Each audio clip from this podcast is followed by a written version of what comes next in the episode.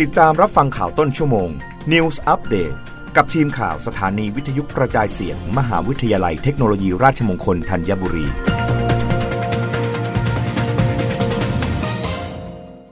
รับฟังข่าวต้นชั่วโมงโดยทีมข่าววิทยุราชมงคลธัญบุรีค่ะ กสทชจัดสัมมนาเชิงปฏิบัติการ เชิญผู้เชี่ยวชาญจากเกาหลีใต้ถ่ายทอดองค์ความรู้ในการผลิตเนื้อหารายการ ให้แก่ผู้ประกอบการไทย นางสาวพิรงรองรามสูตร กรรมการกสทช ด้านกิจการโทรทัศน์ กล่าวภายในงานสัมมนาเชิงปฏิบัติการในหัวข้อ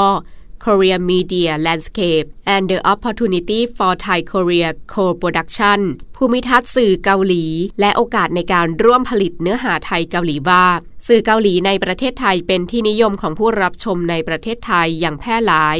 อีกทั้งกระแสคลื่นความนิยมวัฒนธรรมเกาหลีที่นิยมไปทั่วโลก และแทรกซึมไปในวัฒนธรรมต่างๆ ซึ่งเป็นผลสะท้อนจากการที่รัฐบาลเกาหลี มีนโยบายส่งเสริมและสนับสนุนการผลิต และเผยแพร่เนื้อหาวัฒนธรรมอย่างชัดเจน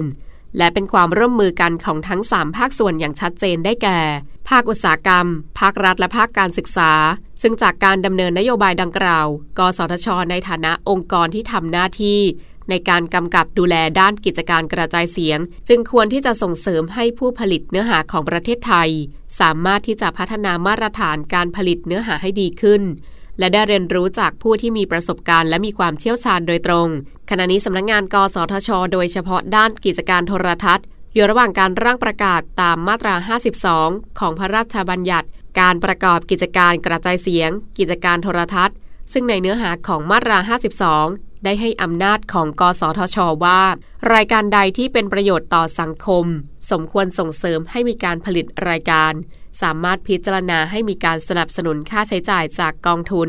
กทปส ได้ตามที่กรรมการประกาศหลักเกณฑ์ที่กำหนด ซึ่งร่างหลักเกณฑ์ฉบับนี้อยู่ระหว่างการดำเนินการ คาดว่าจะมีผลบังคับใช้ภายในปี 2566รับฟังข่าวครั้งต่อไปได้ในต้นชั่วโมงหน้ากับทีมข่าววิทยุ ราชมงคลธัญบุรีค่ะ รับฟังข่าวต้นชั่วโมง News อัปเดตครั้งต่อไป กับทีมข่าวสถานีวิทยุกระจายเสียง มหาวิทยาลัยเทคโนโลยีราชมงคลธัญบุรี